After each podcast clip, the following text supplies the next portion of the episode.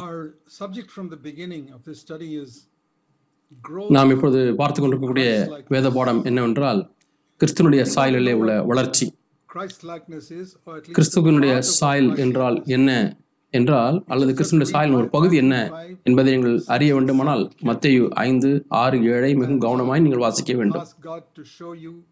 தேவனிடத்திலே ஆண்டவரே எனக்கு காண்பியும் ஆண்டவரே இயேசுனுடைய திவ்ய சுபாவத்தை எனக்கு காண்பியும் என்று கேட்க வேண்டும். எவ்வளவு நீங்கள் கிறிஸ்துவனுடைய சாயலில் வளர்ந்திருக்கிறீர்கள் என்பதை அறிந்து கொள்ள வேண்டுமானால் நீங்கள் இங்கே என்ன பார்க்கல எதை வைத்து நீங்கள் அளந்து கொள்ளுங்கள்.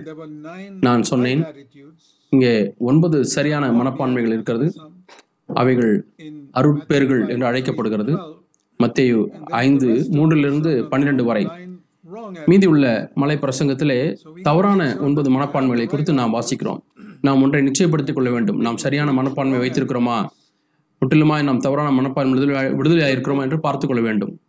நாம் இந்த சரியான மனப்பான்மைகளை பலவைகளை நாம் பார்த்தோம். மத்திய ஐந்தாம் அதிகாரம் மூன்றாம் வசனம். ஆவியில் எளிமையுள்ள ஒரு பாக்கியவான்கள் பாவத்திற்காக துக்கப்படுவது. மற்றொரு பாவத்திற்கும் நீங்கள் துக்கப்பட ஆரம்பிப்பீர்கள். பிறகு இரக்கமுள்ளவர்களாக இருப்பது சாந்த குணமுள்ளவர்களாக இருப்பது ஐந்தாம் வசனம். நீதின் மேல் பசிதாகம் என்பதை நாம் பார்த்தோம்.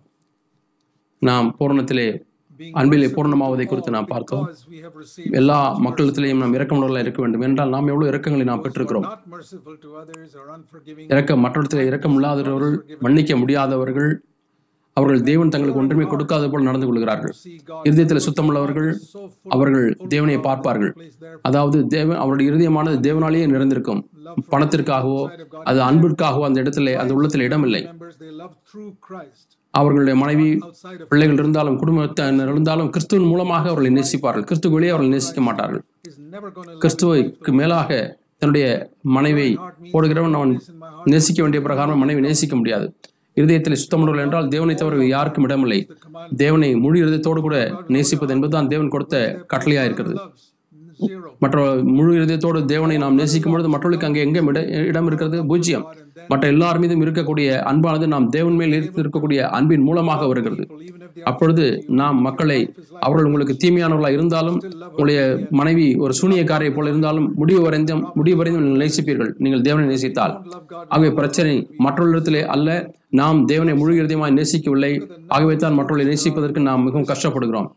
அநேக கதைகளை கேட்டிருக்கிறேன். கிறிஸ்தவர்கள் மத்தியிலேயும் கூட தன்னுடைய மாமியாரை நேசிக்க முடியாத மருமகன்மார்கள். என்றால் அவர்கள் தேவனை முடிவதோடு நேசிக்க முடிவதில்லை. இதை ஞாபகத்தில் வைத்துக் கொள்ளுங்கள். பாருங்கள் நீங்கள் தேவனை முடிவத்தோடு நேசித்தால் நீங்கள் எல்லா இடங்களிலேயும் நீங்கள் தேவனை பார்க்க முடியும். எல்லா சூழ்நிலையிலேயும் உபத்திரவங்களிலே இப்பொழுது நீங்கள் சந்திக்கிறீர்களே. மற்றவர்கள் உங்களை தவறாய் நடத்துகிறார்கள். அங்கேயும் தேவனை நீங்கள் பார்ப்பீர்கள். ஆகவே கர்த் இருதயத்தில் சுத்தமுள்ளவர்கள் பாக்கியவான்கள் அவர்கள் தேவனை பார்ப்பார்கள். நீங்கள் தேவனை காட்டில் மற்றவர்களை பார்த்தால் பிசாசை நீங்கள் பார்க்கலாம். அநேக மக்கள் சொல்லுவார்கள் இவர் பிசாசை போல நடந்து கொண்டார் நிமிடத்தில் என்று சொல்கிறார்கள் அப்படியானால் அவள் இருதயம் சுத்தமாக இல்லை நீங்கள் உறுதி உள்ளத்திலே சுத்தமுள்ளவர்களாக இருந்தால் நீங்கள் அந்த தீமையான சூழ்நிலையும் கூட நீங்கள் தேவனை பார்க்க முடியும். யாராவது உங்களுக்கு கொடுக்கக்கூடிய தீமையான சூழ்நிலை இயேசு அவர் யுதாஸ்காரியத்து தன்னை முத்தம் கொடுக்கும் பொழுதும் கூட அவர் பிதானுடைய கரத்தை இதில் பார்த்தார். பேதுருவோ அவங்க காட்டி கொடுக்கிறவனை பார்த்தார். துரோகியை பார்த்தார். ஆனால் பிதா அந்த துரோகியின் மூலமாக அந்த பிதாவுடைய பாத்திரம் வருகிறதை பார்த்தார். ஏனென்றால் அவர் தேவனை அது அவ்வளவா நேசித்தார். இதை இப்படி வாழ்வது எவ்வளவு அற்புதமான ஒரு வாழ்க்கை பாருங்கள். சரியான மனப்பான்மையோடு கூட இருதயத்தில் சுத்தமுள்ளவர்களாய் வாழக்கூடிய வாழ்க்கை. இப்பொழுது ஏழாம் காரியத்துக்கு நாம் போவோம். சமாதானம் பண்ணுகிறவர்கள் பாக்கியவான்கள். அவர்கள் தேவனுடைய புத்திரர் என்று அழைக்கப்படுவார்கள். தேவனுடைய பிள்ளைக்கும் தேவனுடைய புத்திரனுக்கும் ஒரு வித்தியாசம் இருக்கிறது. அதனால் ஒரு குழந்தைக்கும் ஒரு வளர்ந்த வளர்ந்த ஒரு பெரிய மனிதனுக்குள்ள உள்ள வித்தியாசத்தை போல. யோவான் ஒன்று பன்னிரெண்டு வாசிக்கிறோம். அவருடைய நாமத்தின் மேல் விசுவாசம் எத்தனை பேர் அவர்கள் ஏற்றுக்கொண்டார்களோ அத்தனை பேரும் தேவனுடைய பிள்ளைகளாக முடிக்கி அவர்களுக்கு அதிகாரம் கொடுத்தார் என்று வாசிக்கிறோம். ஆகவே நீங்கள் திறந்து மனம் திறந்து மனம் திரும்புதலிலேயும் விசுவாசத்திலேயும் நீங்கள் இயேசுவை ஏற்றுக்கொண்டால் நீங்கள் தேவனுடைய பிள்ளையாய் மாறுகிறீர்கள். அநேக தேவனுடைய பிள்ளைகளாக இருக்கிறவர்கள் ஒரு காலம் அதிலிருந்து முன்னேறி அவர்கள் புத்திரராய் மாறுவதில்லை. இந்த தொடர்பிலே நான் உங்களுக்கு ஒன்றை நான் சொல்ல போகிறேன். கலோத்தியர் நாலாம் அதிகாரம். அங்கே வாசிக்கிறோம். ஒன்றாம் வசனம். கலத்தியர் நான்கு ஒன்று. இந்த சுதந்திரவாளியானவன் சிறு பிள்ளையா இருக்கும் அளவும் அவனுக்கும் அடிமையானவனுக்கும் வித்தியாசம் இல்லை தேவனுடைய ராஜ்யத்துக்கு சுதந்திரவாளியா இருக்கிறவன். பழைய உடன்படிக்கை என்பது பழைய உடன்படிக்கையிலே தேவனை தாப்பனே பிதாவே என்று அழைக்க முடியவில்லை. அவர்கள் எல்லாரும் ஊழியக்காரர்களாக இருந்தார்கள் அல்லது வேலைக்காரர்களாக இருந்தார்கள். யோவான் ஸ்நாடகன் அவன் பெரிய மனிதனும் கூட தேவன் ஊழியக்காரனாக இருந்தான். அவர் தேவனுடைய பிள்ளையாக இருக்கவில்லை. இங்கே நான் வாசிக்கிறோம். நீங்கள் இன்னுமாய் பிள்ளையா இருந்தால் நீங்கள் அடிமையை காட்டில் மேன்மையானவர்கள் அல்ல. ஆனால் தேவனுடைய சித்தம் என்னவென்றால் நாம் புத்திரராய் மாற வேண்டும் பெரியவர்களாய் மாற வேண்டும். ஐந்தாம் வசனம் வாசிக்கிறோம். கலாத்தியர் நான்கு ஐந்து மேலும் நாம் புத்திரராய் மாறும்படியாக என்று வாசிக்கிறோம். நீங்கள் புத்திரராய் இருக்கிற அப்படினாலே என்று வாசிக்கிறோம். பழைய ஏற்பாட்டில் அவர்கள் எல்லாரும் அடிமையாக இருந்தார்கள். நீங்கள் ஒரு பிள்ளையாகவே இருந்தால் கலாத்தியர் நான்கு ஒன்றிலே வாசிக்கிறோம். நீங்கள் அடிமையை காட்டில் வித்தியாசமானவர்கள் அல்ல. இதனுடைய அதனுடைய பொருள் என்னவென்றால் நீங்கள் குழந்தையாகவே ஆவிக்குரிய வாழ்க்கை என்றடிக்கும் இருந்தால் நீங்கள் இன்னும் பழைய உடன்படிக்கையின் கீழே தான் வாழ்ந்து கொண்டிருக்கிறீர்கள்.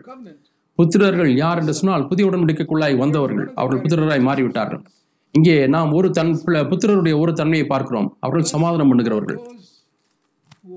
சமாதானம் பண்ணுகிறவர்கள் பாக்கியவான்கள். அங்கே ஒரு பிரச்சனை சண்டை சச்சரவு வந்தால் அங்கே சமாதானம் பண்ணுகிறவர்கள் அவர்கள் பாக்கியவான்கள் தேவனுடைய புத்திரர் என்று அழைக்கப்படுவார்கள். தேவனுடைய சித்தம் என்னவென்றால் நாம் நம்முடைய உள்ளத்திலே சமாதானம் வைத்திருக்க வேண்டும். தேவனோடு கூட நம்ம சமாதானம் இருக்க வேண்டும். மற்ற மக்களோடு கூட நம்ம சமாதானம் இருக்க வேண்டும். ஆகவே முதலாவதாக நாம் தேவனோடு கூட சமாதானத்திலே வர வேண்டும். ஏனென்றால் நம்முடைய பாவத்தின் குற்றத்தினாலே. நாம் முதலாவதாக தேவனோடு கூட சமாதானத்திற்குள்ளாய் வரவில்லை என்று சொன்னால் நாம் சமாதான காரணராக இருக்கவே முடியாது சமாதான மன்னர்களாக இருக்க முடியாது. மற்ற மக்களோடு கூட சமாதானம் இருக்கிறது என்று சொல்லலாம். அநேக இந்த உலகத்தில் நான் நல்ல நண்பர்களாக இருக்கிறோம். எங்களுக்கு சமாதானம் இருக்கிறது என்று சொல்கிறார்கள். அது மேலோட்டமான ஒன்று. ஏதோ ஒன்று நடந்து விட்டால் நெருங்கிய நண்பர்கள் கூட சத்துருக்களாய் மாறிவிடுகிறார்கள் இந்த உலகத்திலே. ஆகவே தான் நாம் எங்கே வைக்க மா- மாக்க எங்கே ஆரம்பிக்க வேண்டும் என்று சொன்னால் மற்ற இடத்திலே நண்பர்களாய் மாறுவதற்கு முன்பதாக தேவனுக்கு கூட சரி வேண்டும் சரி செய்ய வேண்டும். அந்த செங்குத்தான காரியம் தான் முதலாவது வர வேண்டும். ரோமர் ஐந்து ஒன்றிலே வாசிக்கிறோம். நாம் விசுவாசத்தினால் நீதிமான்களாக்கப்பட்டிருக்கிறபடியால் தேவனிடத்திலே சமாதானம் பெற்றிருக்கிறோம் இதுதான் சமாதானம் பண்ணுகளுடைய அஸ்திபாரமாயிருக்கிறது. உங்களுக்கு நீங்கள் நீதிமானாகி விட்டீர்கள் நீதிமான் என்று அறிவிக்கப்பட்டு விட்டீர்கள் என்பதை உங்களுக்கு நிச்சயம் இல்லை என்று சொன்னால் உங்களுக்கு தெரியுமா அந்த நீதிமான் என்பது நீதிமானாக்கப்படுதல். அதனுடைய பொருள் என்னவென்றால் வாழ்க்கை முழுவதுமாக முதல் நாளிலிருந்தே நான் நீதிமானா இருக்கிறேன் இருக்கிறேன் என்பதுதான் அர்த்தம்.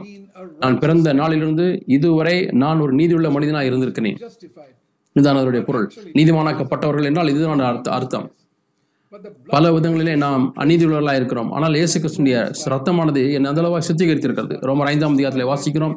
ஒன்றாம் வசனத்தினாலே நாம் விசுவாசத்தினாலே நீதிமான்களாக்கப்பட்டிருக்கிறபடியால் ஒன்பதாம் வசனத்திலே வாசிக்கிறோம் அவருடைய ரத்தத்தினாலே நாம் நீதிமான்களாக்கப்பட்டிருக்கிறோம். இயேசு கிறிஸ்துடைய ரத்தம் என்னுடைய கடந்த கால பாவத்தை நீக்கினது மட்டுமல்ல அதுவே அற்புதமான காரியம்தான். அது அதனுடைய பதிவுகள் எல்லாம் நீக்கிவிட்டது. அதோடு கூட என்னை ஒரு நீதிமானை போல நீதிமானாக மாற்றி இருக்கிறது ஆரம்பத்திலிருந்தே நான் நீதிமானை போல இருந்திருக்கேன் என்பது போல என்னை மாற்றுகிறது. அக்கிறிஸ்து தம்முடைய நீதியை என் மீது போட்டிருக்கிறார் என்றுதான் நான் ஆரம்பத்திலே அநேக ஆண்டுகளாக எண்ணிக்கொண்டிருந்தேன். நான் கிறிஸ்து நீதினாலே தரிப்பிக்கப்பட்டிருக்கிறேன் என்றுதான் எண்ணிக்கொண்டிருந்தேன். நான் தேவனுக்கு முன்பாக என்னுடைய அநீதினாலே அல்ல நான் இயேசு கிறிஸ்துடைய நீதினாலே தரிப்பிக்கப்பட்டவனாய் நான் வருகிறேன். ஒன்று குறைந்தரிலே ஒன்றாம் அதிகாரம் முப்பதாம் வசனத்திலே வாசிக்கிறோம்.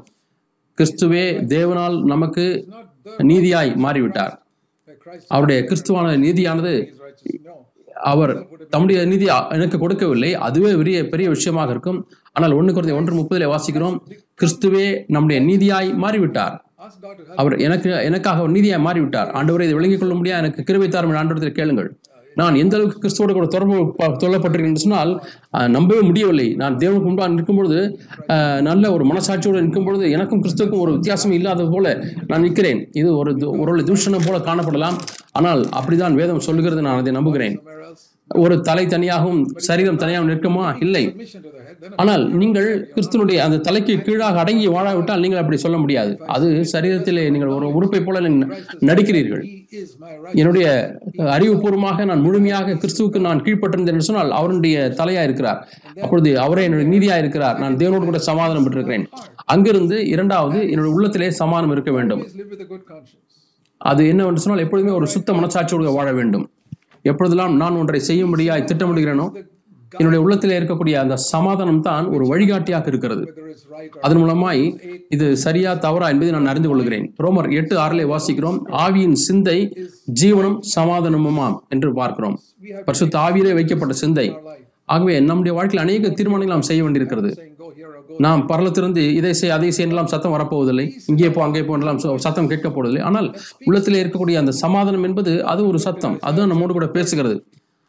நாம் அடிக்கடி நாம் ஏசையா முப்பதாம் அதிகாரத்தில் வாசித்து பார்த்திருக்கிறோம். நாம் அற்புதமான ஒரு வாக்குத்தத்தத்தை நாம் அங்கே வாசிக்கிறோம். ஏசையா முப்பதாம் அதிகாரத்தில் நாம் வாசிக்கிறோம். என்னோடு கூட ஏசியா முப்பதாம் அதிகாரத்தை எடுத்துக்கொள்ளுங்கள். இருபதாம் வசனம். அந்த இருபதாம் வசனத்திலே உன் கண்கள் உன் போதர்களை காணும் என்று வாசிக்கிறோம். இது பழைய உடன்படிக்கையினுடைய தீர்க்கதரிசியா இருக்கிறது. அது என்ன சொன்னால் நான் இயேசு கிறிஸ்துவை என் நிலத்திலே பார்க்க முடியும். ஆம். அதுதான் அதனுடைய அர்த்தம். உள்ளத்திலே நீங்கள் கிறிஸ்துவை பார்க்க முடியும். ஏசியா முப்பது இருபதிலே வாசிக்கிறோம். இங்கே இருபதாம் வசனம் இயேசுவை குறிக்கிறது. அதற்கு பிறகு அடுத்த வசனம் அது பரிசுத்த ஆவியானவரை குறிக்கிறது. அங்கே நீங்கள் ஒரு வா- சத்தத்தை கேட்பீர்கள். உங்கள் காதுகள் கேட்கும். இதுவே வழி இதிலே நடவுங்கள். நீங்கள் ஒரு திருப்பத்தை நீங்கள் தவற விட்டு விட்டீர்கள் நீங்கள் ஒரு வழியில் நடந்து போகிறீர்கள். நீங்கள் தவறான ஒரு திருப்புமுனை எடுத்துக்கொண்டீர்கள் என்று சொன்னால் ஆஹ், நீங்கள் வலது பக்கம் திரும்பி இருக்க வேண்டும். ஆனால் நீங்கள் விழுது பக்கம் திரும்பி விட்டீர்கள். அந்த சத்தம் ச- சொல்லும் இல்லை இல்லை இல்லை அது வழி அல்ல நீ திரும்பமாய் சென்று அந்த வலது பக்கத்தில் உள்ள வழியை எடுத்துக்கொள். அல்லது இன்னொரு இடத்துல தவறாய் நீங்கள் திரும்பி விட்டீர்கள் என்று சொன்னால் இல்லை இந்த இடத்துக்கு வந்து திருப்பி வேறு வழியிலே போ என்று சொல்லுவார். இதுதான் நம்முடைய பரிசுத்த ஆவியானவர் நம்முடைய மனசாட்சியிலே பேசுகிற ஒரு வார்த்தை. உங்களுக்கு தெரியுமா? இது வியப்பான ஒரு காரியம். இதை அனுபவிப்பது ஒரு அற்புதமான ஒரு விஷயம். பல வழிகள் பல பகுதிகளிலே நம்முடைய வாழ்க்கையிலே தேவ சித்தத்தை நாம் கண்டுபிடிக்க வேண்டியிருக்கிறது. யாரை நான் திரும்ப செய்ய வேண்டும்? எந்த வேலையில் சேர வேண்டும்? நான் இங்கே போக வேண்டுமா? அங்கே போக வேண்டுமா? இந்த வீட்டை நான் வாங்க வேண்டுமா? வாங்கலாமா? வேண்டாமா? எத்தனையோ தீர்மானங்கள் நம்முடைய வாழ்க்கையில் எடுக்க வேண்டியிருக்கிறது. நாம் ஒரு விடுமுறைக்கு எங்கே போக வேண்டும். உண்மையாலுமே நீங்கள் தேவனோடு கூட நடப்பீர்கள் என்று சொன்னால் இந்த சிறு சிறு காரியங்களிலே அவருடைய சித்தத்தை அவர் வெளிப்படுத்துவார். தேவனுடைய சித்தத்தை அறிந்து கொள்ள வேண்டிய வழி என்னவென்றால் உள்ளத்தில் உள்ள சமாதானம். ஆவியின் சிந்தையோ ஜீவனமும் சமாதானமுமா. ஆகவே முதலாவது தேவனோடு உள்ள சமாதானம். நான். நீதிமான் என்று அறிவிக்கப்பட்டு விட்டேன். என்னுடைய கடந்த கால பாவத்தின் பதிவுகள் எல்லாம் நீக்கப்பட்டு விட்டது. இரண்டாவது என்னுடைய உள்ளத்திலே சமாதானம் ஒரு தூய மனசாட்சி. அது ஒவ்வொரு படியும் நான் எடுத்து வைப்பதற்கு அது எனக்கு உதவுகிறது. சரியான தீர்மானம் எடுக்க உதவி செய்கிறது. இது மிக மிக முக்கியம். ஒரு நல்ல மனசாட்சியை நான் வைத்துக் கொள்ள வேண்டும் சொன்னால் அந்த சத்தம் எனக்கு கேட்காது. ஆகவே தான் அநேக மக்கள் செவு காது கேளாதவர்களாய் மாறிவிட்டார்கள். அதற்கு பிறகு மற்றவர்களோடு கூட சமாதானத்தோடு கூட வாழ்வது வாழ்கிற வாழ்க்கை மூன்றாவது காரியம். நாம் இந்த சமாதானத்துக்குள்ளாய் நாம் போக முடியாது. இந்த முதல் இரண்டு காரியங்களில் சமாதானம் பெற்றுக்கொள்ளாவிட்டால் மூன்றாம் சமாதானத்துக்கு நாம் போக முடியாது. நாம் குலோசியர் மூன்றாம் அதிகாரத்திலே நாம் வாசிக்கிறோம். குலோசியர் மூன்றாம் அதிகாரம். நான் இப்படி வாசிக்கிறோம். Colossians 3. கொலோசியர் மூன்று. We are to be at peace with one another. நாம் ஒருவரோடு சமாதானமாக இருக்க வேண்டும். எல்லா நேரங்களிலேயும். பதிமூன்றாம் வசனம். ஒருவர் தாங்கி for the verse 15 let the peace of Christ பதினைந்தாம் வசனத்தில் வாசிக்கிறோம். தேவ சமாதானம் உங்கள் இருதயங்களில் ஆழக்கடவுது. reference again to Romans 8 6 இது மீண்டுமாய் ரோமர் எட்டாம் அதிகாரம் ஆறாம் வசனத்தினுடைய ஒரு மேற்கோளாய் இருக்கிறது. என்னோட உள்ளத்தில் இருக்கக்கூடிய சமாதானமானது அது ஒரு நடுவரை போல இருக்கிறது. நான் தவறு செய்து விட்டால் விசிலடிப்பார். இங்கே நான் வாசிக்கிறோம் ஒரே சரீரமா இருக்கிறோம் என்று வாசிக்கிறோம். இன்னொரு விதத்தில் சொல்ல போனால் என் சக விசுவாசிகளோடு கூட நான் எப்பொழுதுமே சமாதானத்தோடு இருக்க வேண்டும். ஏதாவது அவரிடத்தில் சரியில்லை என்று சொல்லி என் உள்ளம் குற்றப்படுத்துமானால் ஒரு தொந்தரவு செய்ய இருக்குமானால் சலனம் இருக்குமானால் நான் அங்கே போய் சமாதானம் செய்ய வேண்டும். சீராக்கப்படாத ஒரு காரியம். அப்படியா இருந்தால் முதலாவது அவர் வரட்டுமே என்று இருந்தால் அது கிறிஸ்துவின் ஆவி அல்ல. எனக்கு ஒரு சகோதரருக்கும் பிரச்சனை என்று சொன்னால் அவர் வரட்டும் என்று சொன்னால் அது கிறிஸ்துவின் ஆவி அல்ல. நான் அவரோடு கூட முதலாவது போய் அவரை சீராக்க வேண்டும் காரியங்களை செம்மைப்படுத்த வேண்டும். இதுதான் சமாதான வழியை நாடுவது. அதற்கும் அடுத்தது எல்லா மக்களோடும் கூட நாம் சமானமாக இருக்க வேண்டும். அது தேவ சித்தமாக இருக்கிறது. எபிரியர் பன்னிரெண்டாம் அதிகாரத்தில் வாசிக்கிறோம். நாம் இந்த வசனங்களை வாசிக்கிறோம். யாவரோடும் சமானமாயிருங்கள். பரிசுத்தமுள்ளவர்களாய் இருக்கும் நாடுங்கள். எபிரியர் பன்னிரெண்டு பதினான்கு. யாவரோடும் சமாதானமாயிருக்கும் பரிசுத்தமுள்ளவர்களாயிருக்கும் நாடுங்கள். பரிசுத்தம் இல்லாமல் ஒருவனும் கர்த்தரை தரிசிப்பதில்லையே. மிகவும் வலி கடினமான ஒரு வலிமையான ஒரு வார்த்தை. சமாதானம் பண்ணுகிறவர்கள். நான் எல்லா மனிதர்களோடு கூட எனக்கு தெரிந்த எல்லா மனிதர்களோடு கூட சமாதானமா இருக்க கற்றுக்கொள்ளவில்லை என்றால் நான் தேவனை பார்க்க மாட்டேன். இந்த வசனத்தின் அடிப்படையிலே. நான் தேடுவது தேடுவது பரிசுத்தத்தை மட்டுமல்ல. ரோமர் பன்னெண்டு பதினான்கில் வாசிக்கிறோம். நான் பரிசுத்தத்தை தேட வேண்டும். அது எல்லாரும் விளங்கிக் கொள்கிறார்கள் ஆனால் இங்கே இந்த வசனம் என்ன சொல்லுகிறது? சமாதானத்தையும் நான் நாட வேண்டும். விசுவாசிகளோடு கூட மட்டுமல்ல. நாம் குலோசரிலே பார்த்து வாசித்தோம். எல்லா மனிதர்களோடு கூட நாம் சமானமாக இருக்க வேண்டும். அந்த சமாதானம் என்பது நமக்குள்ளே உள்ள நடுவரை போல இருக்கிறது. நாம் ஒரே சரீரமாக இருக்க வேண்டும். எப்ரியர் பன்னிரெண்டு பதினான்கு அவசரம் எல்லா மனிதர்களோடு கூட நாம் சமானமாக இருக்க வேண்டும். சமாதானம் பண்ணுகிறவர்கள் பாக்கியவான்கள். தங்களுடைய வாழ்க்கையிலே தீர்மானமாக இருக்கிறவர்கள். ஒரு காலம் நான் யாரோடும் சண்டையை போட மாட்டேன் இந்த முழு பறந்து விரிந்த உலகத்தில் யாரோடும் கூட எந்த ஒரு குறையும் எனக்கு இருக்காது என்று சொல்லுகிறவர்கள். என் சகோதர சகோதரங்களை பார்த்து நான் கேட்கிறேன். உங்க ஒரு சமம் நினைத்து பாருங்கள். யார் மீதாவது உங்களுக்கு ஒரு குறை இருக்கிறதா?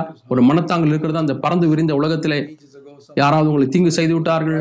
எவ்வளவோ நாட்களுக்கு முன்பாக அநீதி செய்து விட்டார்கள் அநியாயம் செய்து விட்டார்கள் உன்னை பிள்ளைகளை ஏதோ ஒரு விதத்தில் காயப்படுத்தி விட்டார்கள் அலுவலகத்திலே ஒரு மேலதிகாரி அல்லது பள்ளியில உள்ள ஆசிரியர் அவங்க பிள்ளைகளை தீமை செய்து விட்டார்கள் ஏதோ ஒன்று உள்ளத்தில் இருந்து கொண்டிருக்கிறது. அது தேவனோடு கூட உங்கள் உறவை முறிக்கிறதா இருக்கிறது. அது தொடர்பை துண்டிக்கிறது. அது நீங்கள் மா- புத்திரனா இராதபடிக்கு பிள்ளையாகவே இருக்க வைத்து விடுகிறது. பிறகு ஒரு கேள்வி நம்மிடத்தில் வருகிறது. சரி நான் சமானமா இருக்க வேண்டும் என்று விரும்புகிறேன். ஆனால் ஒரு மனிதன் இன்னொரு சண்டை போட்டு கொண்டே இருக்க வேண்டும் என்று விரும்புகிறான். நமக்கு ஒரு விடுதலையாக்கக்கூடிய ஒரு வசனம் இருக்கிறது. விடுதலையாக்கக்கூடிய ஒரு வசனம் இருக்கிறது.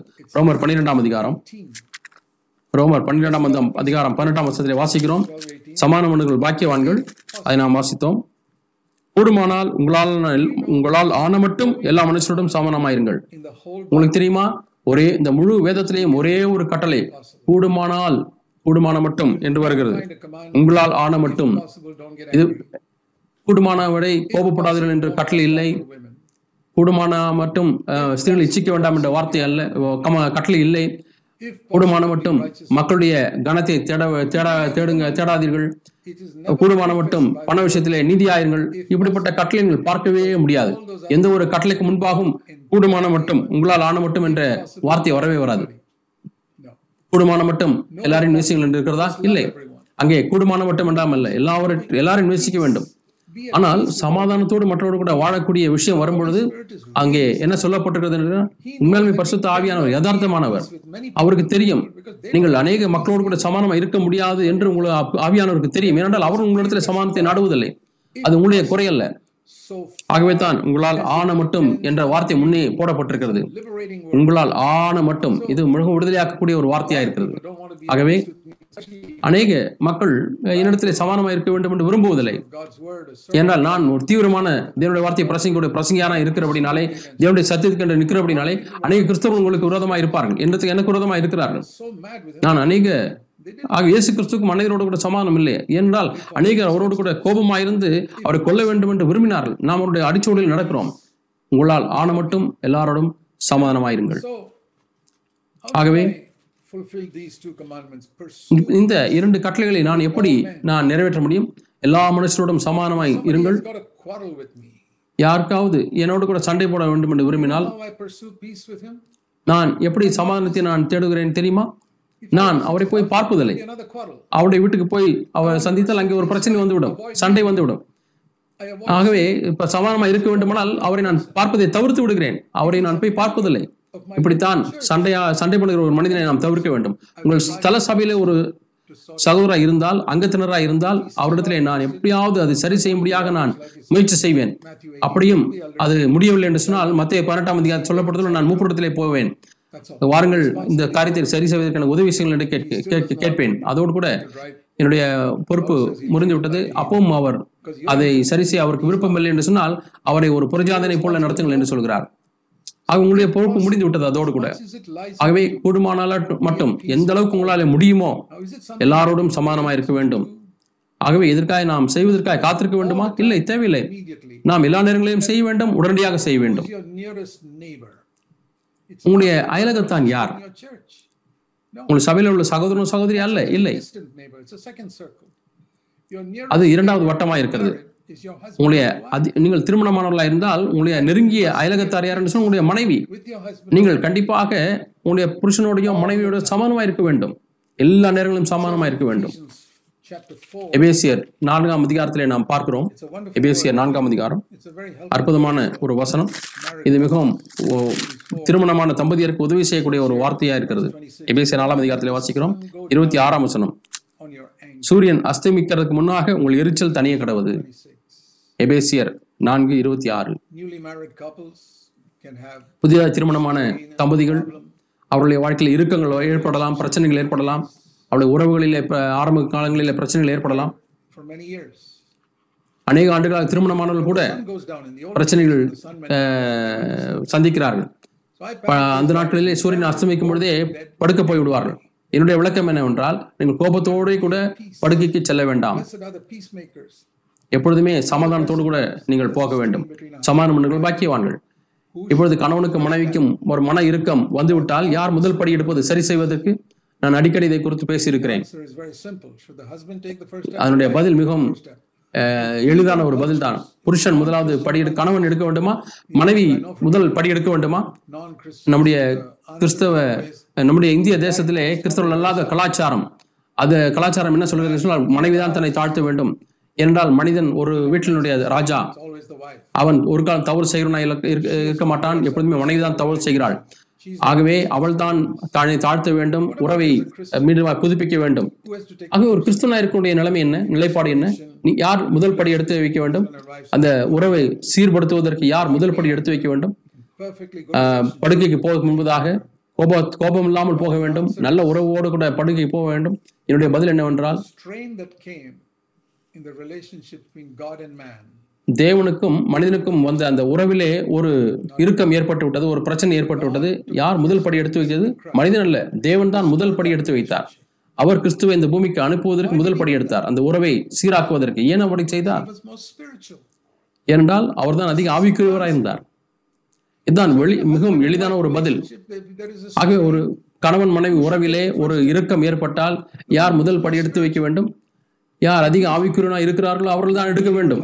அது ஒரு ஆனால் வழக்கமாக என்ன நடக்குன்னு சொன்னால் கணவன் மனைவி ரெண்டு பேருமே நான் தான் ஆவிக்குரியவன் நான் தான் ஆவிக்குரியவன் என்று எண்ணுகிறார்கள். அப்படினாலும் இருவருமே ஓடி போய் அவர்கள் சீர் செய்ய வேண்டும். பிரச்சனை முடிந்து விட்டதே. ஆகவே படுக்கைக்கு கோபத்தோடு கூட போக வேண்டாம். பிரச்சனை தீர்க்கப்படாதபடிக்கு படுக்கைக்கு போக வேண்டாம். பிரச்சனை வர தீர்வு இல்லையா? நீங்கள் அந்த செல்ஃபில் வைத்து விடுங்கள். அலமாரியில் வைத்து விட்டு நீங்கள் படுக்கைக்கு செல்லுங்கள். கோபத்தோடு போக வேண்டாம். ஆனால் சமாதானத்தோடு கூட நீங்கள் போக வேண்டும். நீங்கள் சமாதானத்தை தேட வேண்டும். அநேக ஜனங்கள் ஆவிக்கிற வாழ்க்கையில் வளர்ச்சி அடையவில்லை என்றால் அவர்கள் இதை சீரியஸாக எடுத்துக்கொள்ளவில்லை. தேவனுடைய ராஜ்யத்தை முதலாவது தேடுங்கள் என்றால் அதனுடைய அர்த்தம் என்ன? அநேக ஆண்டுகளாக நான் என்ன நினைத்துக் கொண்டிருந்தேன் சொன்னால் ஒரு மிஷனரியாக போக வேண்டும் அர்ப்பணியாளராக போக வேண்டும் சுவிசேஷம் அறிவிக்க போக வேண்டும் ஏதாவது போய் ஊழியத்தை செய்ய வேண்டும். அப்படி இல்லை. தேவனுடைய ராஜ்யம் என்னவென்றால் ரோமர் பதினான்கு பதினேழு வாசிக்கிறோம். ரோமர் பதினான்கு பதினேழு தேவனுடைய ராஜ்யமானது புசிப்பும் குடிப்பும் அல்ல அது நீதியும் சமாதானமும் பரிசுத்தாவினால் உண்டாகும் சந்தோஷமா இருக்கிறது இதுதான் அந்த தேவனுடைய ராஜ்யத்திற்குரிய ஒரு விளக்கம். அதை நான் ஒரு காலம் அதை தாண்டி போக முடியாது. அது மிஷனரி பணி அல்ல அது சுவிசேஷ பணி அல்ல. அது தேவனுடைய ராஜ்யத்தை தேடுவது என்பது நான் முதலாவது நீதி தேவனுடைய நீதியை நான் தேட வேண்டும் தேவனுடைய சமாதானத்தை தேட வேண்டும் இது கர்த்தருக்குரிய சந்தோஷத்தை தேட வேண்டும் முதலாவது தேட வேண்டும். ஆகவே இதிலே சமாதானம் என்பது முக்கிய பங்கு வகிக்கிறது. பழைய ஏற்பாட்டில் அவர்கள் இதை செய்ய முடியவில்லை. பழைய ஏற்பாட்டிலே அந்த உள்ளான நீதி அவர்களால் தேட முடியவில்லை.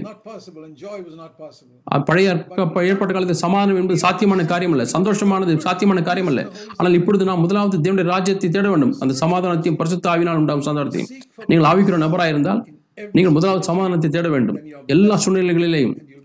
அப்படியானால் நீங்கள் பாக்கியவான்களாக இருக்கிறீர்கள். நீங்கள் தேவனுடைய புத்திரர் என்று அழைக்கப்படுவீர்கள். தேவனுடைய பிள்ளை அல்ல என்னுடைய புத்திரர் என்னுடைய ஜெபம் என்னவென்றால் நம்ம எல்லாரும் இன்றும் ஆவிக்குரிய பிள்ளைகளாக இருந்தால் நீங்கள் யா- எப்படி பிள்ளையாக இருப்பது என்பதை அறிந்து கொள்ள வேண்டும். நீங்கள் சமாதானம் யாரோடு சமாதானம் இல்லை என்றால் பிள்ளைகளாய் தான் இருக்கிறீர்கள்.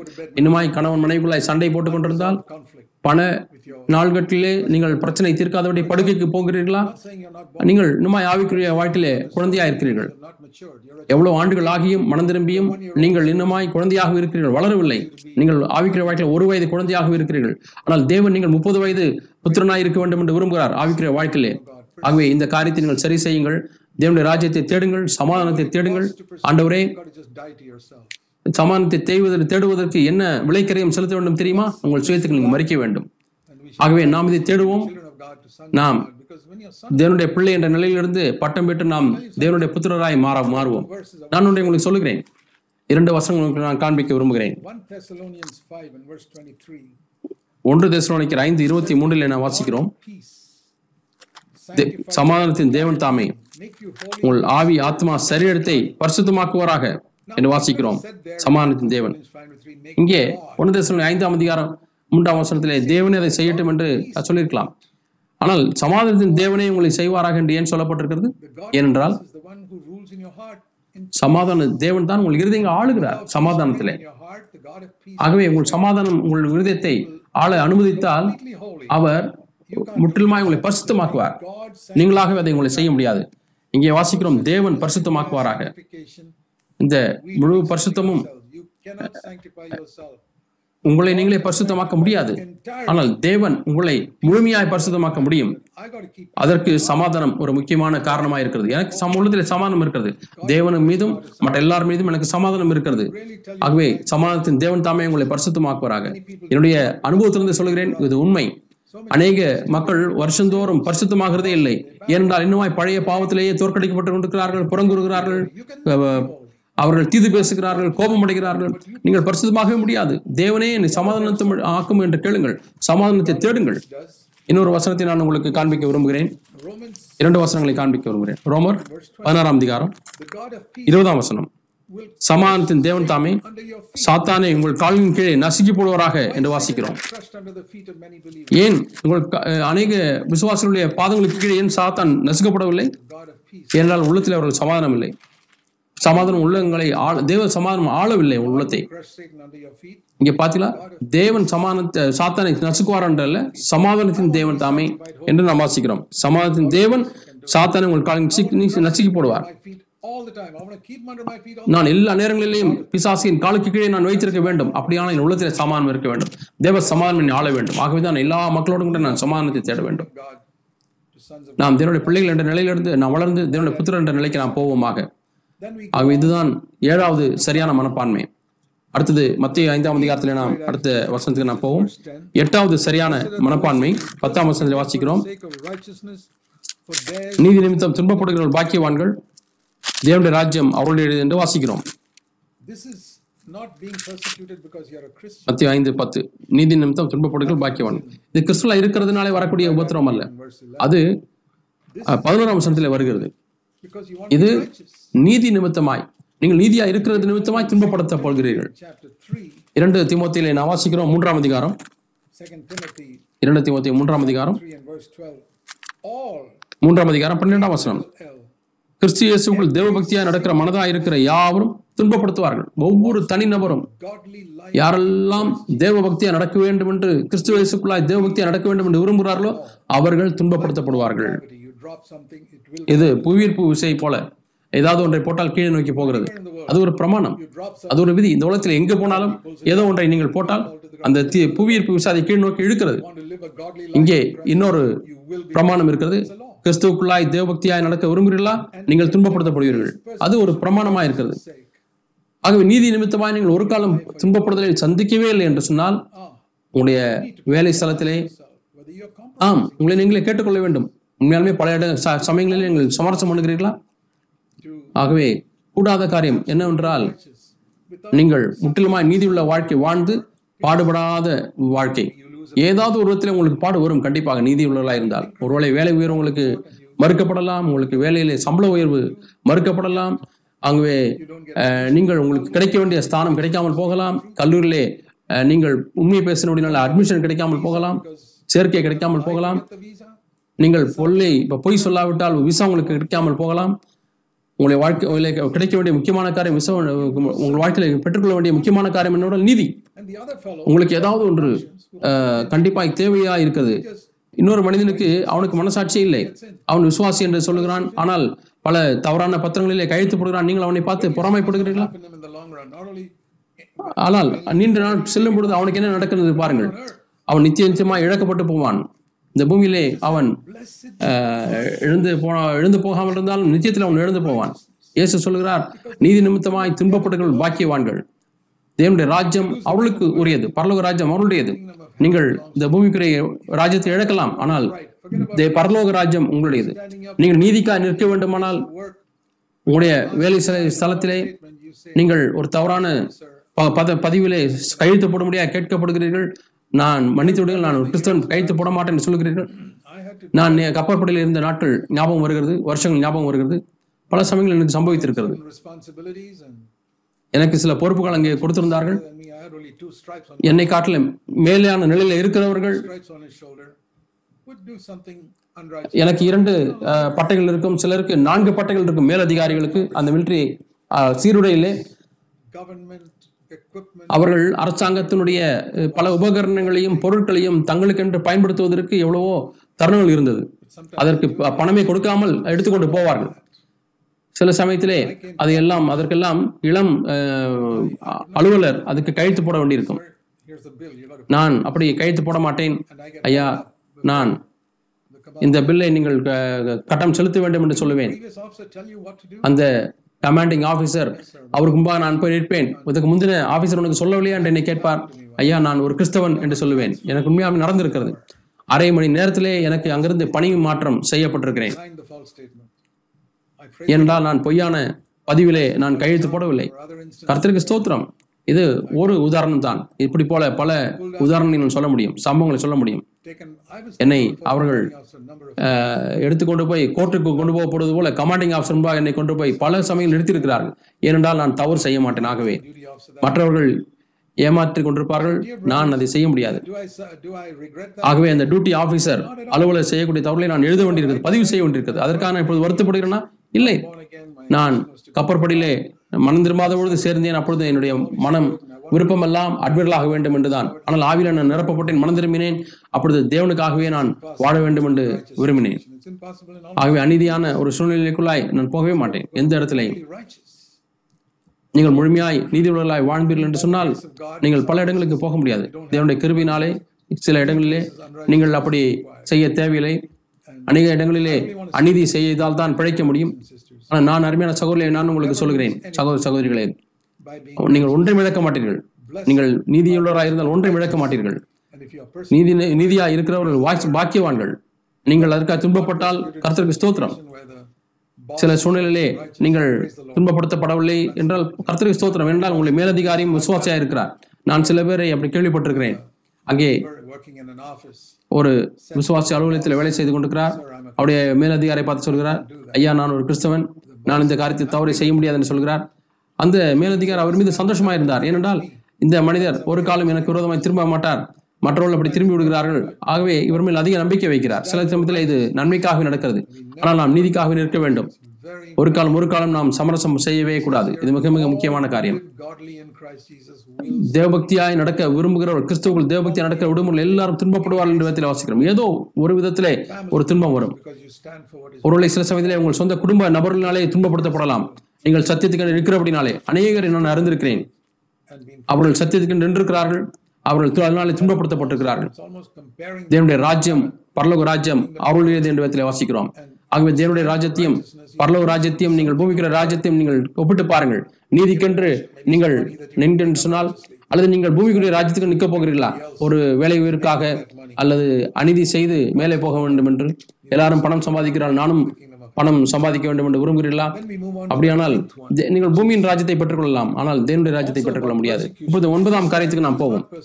இங்கே இங்கே இருக்கக்கூடிய உபத்திரவம் அது நீதி நிமித்தமாய் அல்ல நீங்கள் இயேசு கிறிஸ்துக்காய் நிற்கிறபடினாலே வரக்கூடிய chapter என் நிமித்தம் உங்களை நிந்தித்து துன்பப்படுத்தி. attitude. Matthew 9 இது ஒன்பதாவது சரியான 11 ஒரு மனப்பான்மை. மத்தேயு உங்களை kinds of evil against you because மத்திய ஐந்து பதினொன்று வாசிக்கிறோம். என் நிமித்தம் உங்களை நிந்தித்து துன்பப்படுத்தி பலவித தீமையான மொழிகளையும் உங்கள் பேரில் பொய்யாய் சொல்வார்கள் பாக்கியவான்களாய் இருப்பீர்கள். இது நீதி நிமித்தமாய் அல்ல. பத்தாம் வசனத்தில் வாசிக்கிறோம். நீதி நிமித்தம் துன்பப்படுகள் பாக்கியவான்கள். அது நீதி நிமித்தம். இது இயேசு நிமித்தம். ஆரம்ப கால கிறிஸ்தவர்களை குறித்து நாம் வாசிக்கிறோம். அவர்கள் எல்லாரும் உபத்திரவத்தை எதிர்பார்த்தார்கள். அவர்களுக்கு அது அந்நிய காரியமா இருக்கவில்லை ஆதிகால கிறிஸ்தவர்களை அதிகமாக துன்பப்படுத்தினவர்கள் யார் என்று சொன்னால் மத யூதர்கள் தான். அவர்களுக்கு வேதம் இருந்தது. பழைய ஏற்பாடு அவர்கள் வைத்திருந்தார்கள். எந்த அளவுக்கு அதிகம் என்று தெரியுங்களா? கிறிஸ்தவர்களுக்கு பவுல் எழுதும் பொழுது கிறிஸ்தவர்களுக்கு அவர் சொல்லும் பொழுது பேசும் பொழுது அப்போ சிலர் பதினான்காம் அதிகாரம். 22 it's an amazing word. இருபத்தி ரெண்டாம் வசனம் அப்போ சிலர் பதினான்கு இருபத்தி ரெண்டு அற்புதமான ஒரு வசனம்.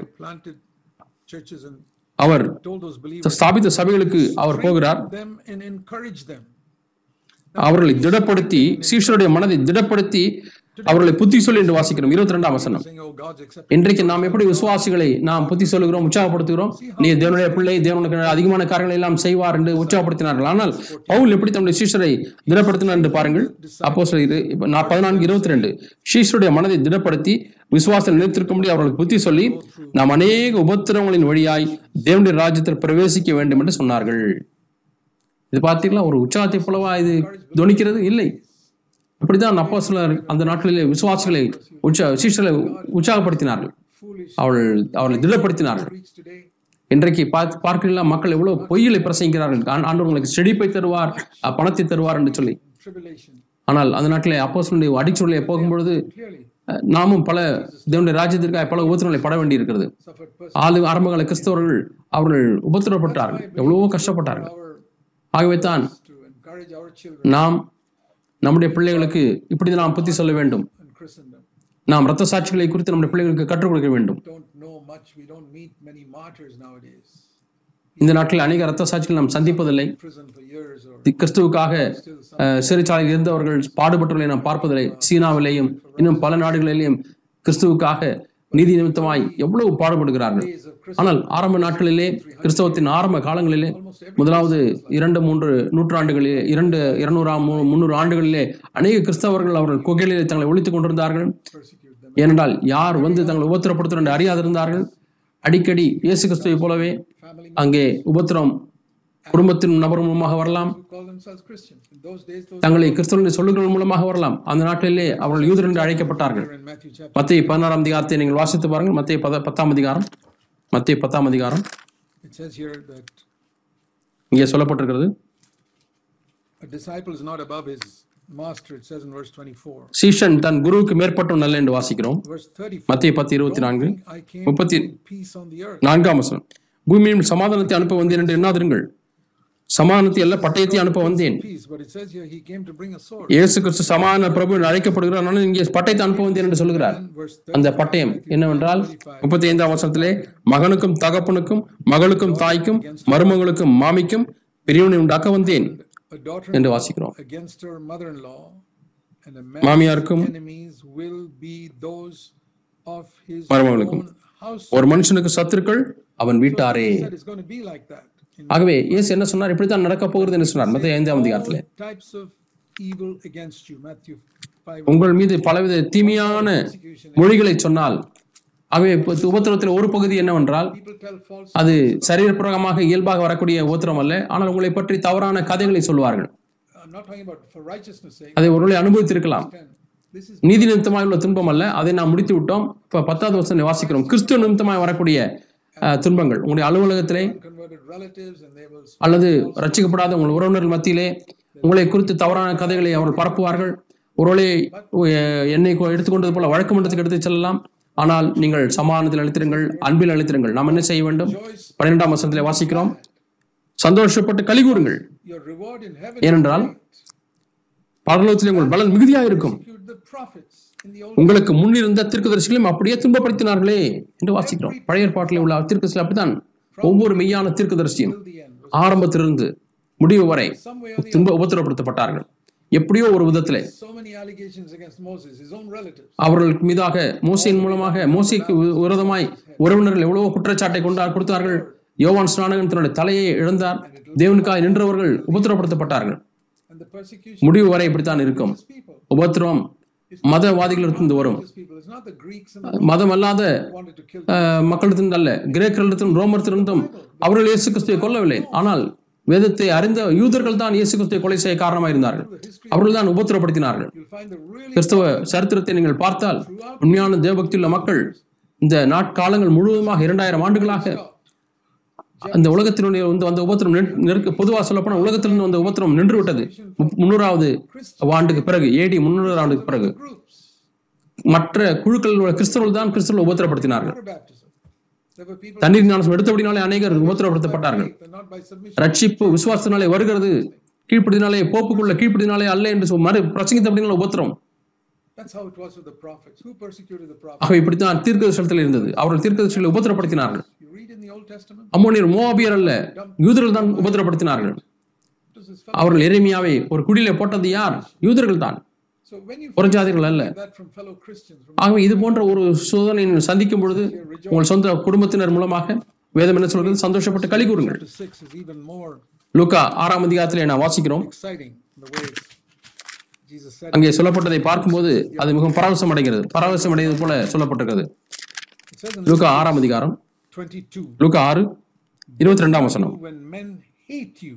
மனுஷகுமார் நிமித்தமாக ஜனங்கள் உங்களை பகைத்து உங்களை புறம்பாக்கி உங்களை நிந்தித்து உங்கள் நாமத்தை பொல்லாதது என்று தள்ளிவிடும் போது நீங்கள் பாக்கியவான்களாய் இருப்பீர்கள்.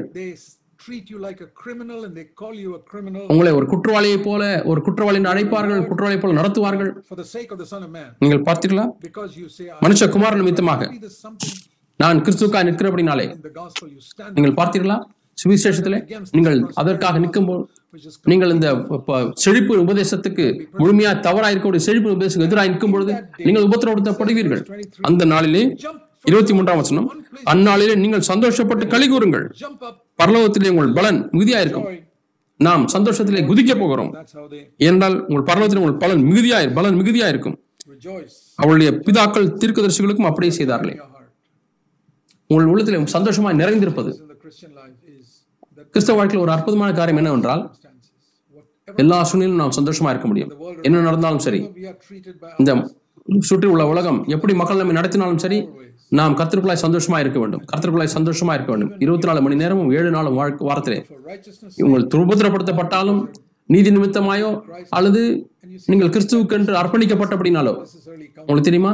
உபத்திரம் கிறிஸ்தவ இல்லாதவர்களுக்கு வரப்போவதில்லை. நீங்கள் நீங்கள் தேவனுக்கு நிற்கும் பொழுது உபத்திரம் விசுவாசத்திலிருந்து வரும். கடந்த நூற்றாண்டுகளிலே ஒரு விசுவாசி ஞானஸ்நானத்துக்காக அவர் ஒரு நிலைப்பாட்டை எடுத்தார். குழந்தை ஞானஸ்நானத்தை விசுவாசித்த விசுவாசி இவரை உபத்திரப்படுத்துகிறார். இதான் உபத்திரம். நீங்கள் தேவனுடைய வார்த்தைக்கு நிற்கிறபடினாலே அவர் உங்களை பிசாசுன்னு அழைக்கிறார்கள். இன்றைக்கும் அப்படி அழைக்கிறார்கள். அந்நிய பாஷை பேசுவது பிசாசு வருகிறது என்று இன்றைக்கும் கிறிஸ்தவர் சொல்லுகிறார்கள்.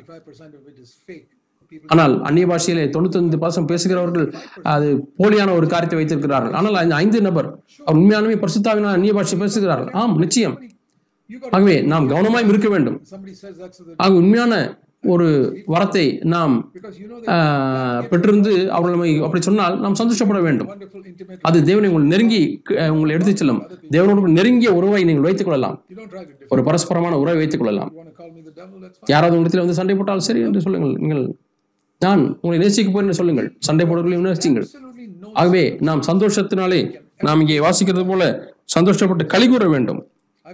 நாம் ஒரு காலம் சந்தோஷத்தை இழக்க இழக்கக்கூடாது. நம்முடைய வாழ்க்கையில் எந்த ஒரு சூழ்நிலையும். நம்முடைய சந்தோஷத்தை இழக்கக்கூடிய சூழ்நிலையே வரவே வராது. கர்த்தருக்குள் எல்லா எப்பொழுதும் சந்தோஷமா இருக்க வேண்டும். நம்முடைய சூழ்நிலையில் நாம் சந்தோஷமா இருக்க போவதில்லை. அது எப்படி சொல்லப்படவே இல்லை எங்கேயுமே. நாம் கர்த்தருக்குள்ளே சந்தோஷப்பட வேண்டும். அவர் மாறாதவர். உங்கள் பரலோக தாப்புள்ளே அவர் உங்களை கரிசனை கொள்கிறவராக இருக்கிறார். எப்பொழுதும் உங்களை பாதுகாக்கிறவராக இருக்கிறார். அவர்களே நீங்கள் சந்தோஷப்படுங்கள். ஆகவே ஒன்பதாவது சரியான மனப்பான்மை என்பதை நாம் இப்பொழுது நாம் பார்த்தோம். ஆவிலே எளிமையுள்ளவன் எப்பொழுதுமே தேவையிலே இருந்தவன் தேவனுக்கு முன்பாய் காத்திருக்கக்கூடியவன் அவருடைய வார்த்தைக்காய் காத்திருக்கக்கூடியவன். இரண்டாவது பாவத்துக்காய் துயரப்படுகிறவர்கள் சாந்தமுள்ளவர்கள் பாக்கியவான்கள். எந்த ஒரு சொத்தையுமோ நான் எடுத்துக்கொள்ள வேண்டும் என்ற அந்த மனப்பான்மை இல்லாதவர்கள். நான்காவது நீதி நிமித்தமாய் பசு ப- பசி தாக்கம் உள்ளவர்கள். ஐந்தாவது காரியம் மற்ற எல்லாரும் மேலும் இரக்கமுள்ளவர்களாக இருப்பது. அவள் எங்களுக்கு என்ன செய்தாலும் சரி விரோதமாய் செய்தாலும் சரி அவள் மீது இரக்கமாய் இருப்பது. ஆறாவது காரியம் எப்பொழுதுமே சமாதானத்தை தேடுவது. எல்லார் மனிதனத்திலோடும் சமாதானத்தை தேடுவது. சாரி மன்னித்தவர்கள் இறுதி சுத்தமுள்ளவர்களாய் பாக்கியவான்கள். எல்லா இடங்களையும் கர்த்தரையை பார்க்கிறவர்கள். உள்ளத்திலே தேவனால் நிறைந்திருப்பவர்கள். ஏழாவது எல்லாரோடும் சமானமாய் இருப்பது. பத்தாவது நீதி நிமித்தமாய் எட்டாவது நீதி நிமித்தமாய் நீதிக்காக துன்பப்படுகிறவர்கள். ஒன்பதாவது கிறிஸ்துவுக்காய் உபத்திரப்படுத்தப்படுகிறவர்கள் இதான் ஒன்பது சரியான மனப்பான்மைகள். இப்படித்தான் நாம் பதிமூன்று பதினான்கு வருஷங்களை வாசிக்கிறது போல நாம் உப்பை போலவும் ஒளியை போலவும் நாம் இருக்க முடியும். பிரகாசிக்கிற விளக்கை போல இருக்க முடியும். ஆண்டவராய் இயேசு இந்த இரண்டு விளக்கத்தை சொன்ன சொன்னார். உப்பு ஒளி. இந்த ஒன்பது சரியான மனப்பான்மைகளை குறித்து பேசின பிறகு அவர் இதை சொல்லுகிறார். அதற்கு பிறகு தவறான ஒன்பது மனப்பான்களை குறித்து சொல்ல சொல்லப் போகிறார். இப்படித்தான் ஒரு கிறிஸ்தவன் உப்பா இருக்க வேண்டும் பூமிக்கு உப்பா இருக்க வேண்டும் உலகத்துக்கு ஒளியா இருக்க வேண்டும். ஆகவே இந்த உப்புக்கும் ஒளிக்கும் என்ன வித்தியாசம்? உப்பு ஆகாரத்தில் போடும்பொழுது அது மறைந்து போகிறது. நாம் சாப்பிடும்பொழுது உப்பை நாம் பார்க்க போவதில்லை. பார்க்க முடியாது. அது மறைந்திருக்கிறது. ஆனால் வாயில ஒரு ஸ்பூன் ஆகாரத்தை சாப்பிட்ட உடனே வைத்த உடனே அதுல உப்பு இருக்கிறதா இல்லையா கண்டுபிடித்துக் கொள் கண்டுபிடித்து விடலாம். ஆனால் ஒளி அது தெரிகிறதா இருக்குது. உப்பு மறைந்திருக்கிறது. ஒளி வெளிரங்கமா இருக்கிறது இது கிறிஸ்தவ வாழ்க்கையினுடைய இரண்டு பகுதிகளை குறிக்கிறது. நம்முடைய உள்ளான வாழ்க்கை மற்றவர்களுக்கு தெரியாது. ஆனால் வெளியான வாழ்க்கை மற்றவர்களுக்கு தெரியும். கிறிஸ்துவ உப்பை குறித்து பேசும்பொழுது நம்முடைய வாழ்க்கையில் கிறிஸ்துவனுடைய ருசி ஒன்று இருக்க வேண்டும். அல்லது கிறிஸ்துவனுடைய நற்கந்தம் இருக்க வேண்டும். அந்த உப்பினுடைய ருசி. என் வாயை திறக்காமல் இருந்தாலும் கூட நான் ஒன்றையும் பேசாமல் இருந்தாலும் கூட நான் எப்படி தாங்கிக் கொள்கிறேன் நான் எப்படி நடந்து கொள்கிறேன் சமுதாயத்தில் எப்படி நடந்து கொள்கிறேன் நான் என்னையே முன்னிட்டு போவதில்லை. நான் கொஞ்சம் பின் வாங்கிக் கொள்கிறேன் இது போன்ற சிறு சிறு காரியங்கள். மற்றவர்களை முன்னுக்கு கொண்டு வந்து விட்டு நான் பின்னு தள்ளுகிறேன். இதான் அந்த உப்பு. என்னோட உள்ளான சுத்தம். ஆழமா இருக்கக்கூடிய அந்த சுத்தம். என்னுடைய எண்ணங்களிலேயும் என்னுடைய மனப்பான்மையிலேயும் இருக்கக்கூடிய பரிசுத்தம். இதான் உப்பு ருசி இதான் வாழ்க்கைக்கு ருசியை கூட்டுகிறது. ஒளி என்பது மக்கள் பா- காண முடியும். மத்திய ஐந்து பதினாறுல வாசிக்கிறோம். மனிதர்களுக்கு முன்பாக மனுஷருக்கு முன்பாக உங்கள் ஒளி பிரகாசிக்கட்டும். உங்கள் வெளிச்சம் பிரகாசிக்கட்டும். அவர்கள் உங்கள் நற்கரிலே காக்க வேண்டும் பார்க்க வேண்டும். உங்களை மைமைப்படுத்த முடியாக அல்ல ஆனால் தேவனை மைமைப்படுத்த முடியாக பரலோகத்தில் இருக்க பிதாவை மைமைப்படுத்த முடியாது ஆகவே நாம் உப்பாகவும் ஒளியாகவும் இருக்க வேண்டுமானால் இந்த ஒன்பது மனப்பான்மைகளை சீரிய முறையில் எடுத்துக்கொள்ள வேண்டும். ஒன்பது சரியான மனப்பான்மைகள். ஆண்டவரே நான் இதை சீரியஸாக நான் எடுத்துக்கொள்ள விரும்பும் என்று கேளுங்கள். நான் உங்களை உற்சாகப்படுத்துகிறேன் சகோதரர்களே. இந்த காரியங்களை நீங்கள் தொடர்ந்து தியானியுங்கள். நாம் இந்த ஒன்பது காரியங்களையும் கடந்த நான்கு கூட்டங்களிலே நாம் தியானித்தோம். இதுதான் கிறிஸ்துவின் சாயலிலே வளர்கிற வளர்ச்சி என்பது பொருளாண்டு பெரியமானவர்களே. இயேசு இனமா சொல்லுகிறார் பழைய உடன்படிக்கை எல்லாம் நான் பழைய உடன்படிக்கை எல்லாம் நான் அழிப்பதற்காக வரவில்லை ஒழிப்பதற்காக வரவில்லை என்று சொல்கிறார். பழைய ஏற்பாட்டு புத்தகங்கள் எல்லாம் ஒழிக்க வரவில்லை என்று ஆண்டவர் சொல்ல சொல்கிறார். அந்த தீர்க்கிருஷ்ண புத்தகங்கள் எல்லாம் முப்பத்தொன்பது புத்தகங்களாம் இயேசுவை காண்பிக்கிறது. நான் அவைகளை ஒழிக்க வரவில்லை ஆனால் பழைய உடன்படிக்கையை அழிக்க வந்தேன். அது மோசேயோடு கூட செய்யப்பட்ட உடன்படிக்கை. அது நீக்கப்பட்டு விட்டது. அது பெந்திகோஸ்து நாளிலே நீக்கப்பட்டு விட்டது. சீனாய் மலையிலிருந்து அங்கே மோசே பிரமாணத்தை கொண்டு வந்தார். இயேசு பரத்துக்கு சென்று அவர் பரிசுத்த ஆவியானவரை கொண்டு வந்தார்.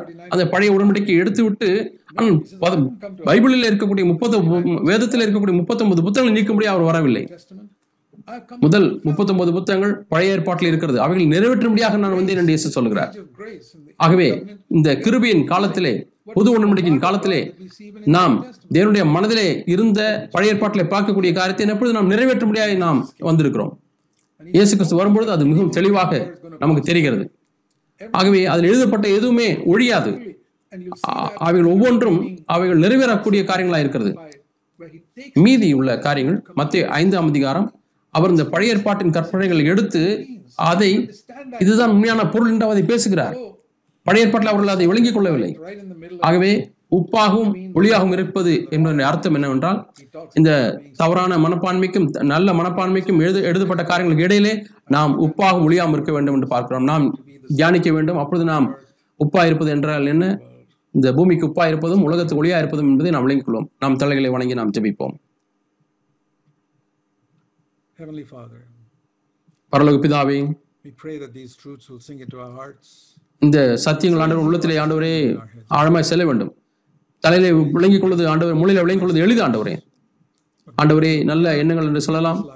ஆண்டவரே இந்த வாழ்க்கை பரிசுத்தாவின் வல்லம் இல்லாமல் வாழ முடியாது ஆண்டவரே. ஆண்டவரே தேவனுடைய பரிசுத்தாவின் மட்டுமே தேவனுடைய ராஜ்யமாகிய சந்தோஷத்தையும் சமாதானத்தையும் ஆண்டவரே எங்களுக்கு கொடுக்க முடியும் ஆண்டவரே. பரிசுத்தாவின் இல்லாமல் கர்த்தாவே எங்கள் பாவத்துக்காக நாங்கள் துயரப்பட முடியாது கர்த்தாவே நீதி மேல் பசுதாகம் எங்களுக்கு வராத ஆண்டவரே. பரிசு தாவியானத்தை அந்த பசியை உண்டாக்க வேண்டும் ஆண்டவரே. ஆண்டவரே உள்ளத்திலே சுத்தமாகவோ அல்லது இறக்கமுடர்களோ சமாதானம் பண்ணுகிறார்களோ ஆண்டவரே உமக்கென்று உடைய நீதிக்கென்று நிற்கிறவர்களாகவோ ஆண்டவரே அல்லது உடைய நாமத்திற்கென்று கர்த்தாவே நாங்கள் இருப்பதற்கு பரிசுத்தாவின் மட்டுமே உதவி செய்ய முடியும். அவர் இல்லாமல் எங்களால் முடியாது ஆண்டவரே. தேவனே உண்மையான உண்மை தேடுகிறோம் ஆண்டவரே. தேவனே நாங்கள் பரிசுத்தாவின் எப்பொழுதுமே நிரப்பப்பட்டவர்களாக இருக்க வேண்டும் என்று விரும்புகிறோம் ஆண்டவரே. ஆண்டவரே உடைய அபிஷேகத்தை எங்களுக்கு தாரும் ஆண்டவரே. ஆண்டவரே எங்களுக்கு பெரிய ஒரு தாகத்தை எங்களுக்கு தாரும். Can be fulfilled as we are filled with the Holy Spirit. ஆண்டவரே பரிசுத்தாவின் நிரப்பப்பட்டால் மட்டுமே இந்த தரத்தை ஆண்டவரை நிறைவேற்ற முடியும் என்கிற உணர்வு எங்களுக்கு வேண்டும் ஆண்டவரே. ஆண்டவரே பரிசுத்தாவில் நிறைந்த ஒரு வாழ்க்கை வாழ எங்களுக்கு உதவி செய்யும் ஆண்டவரே. இயேசு நாமத்தில் ஜெபிக்கிறோம் பிதாவே. ஆமென்.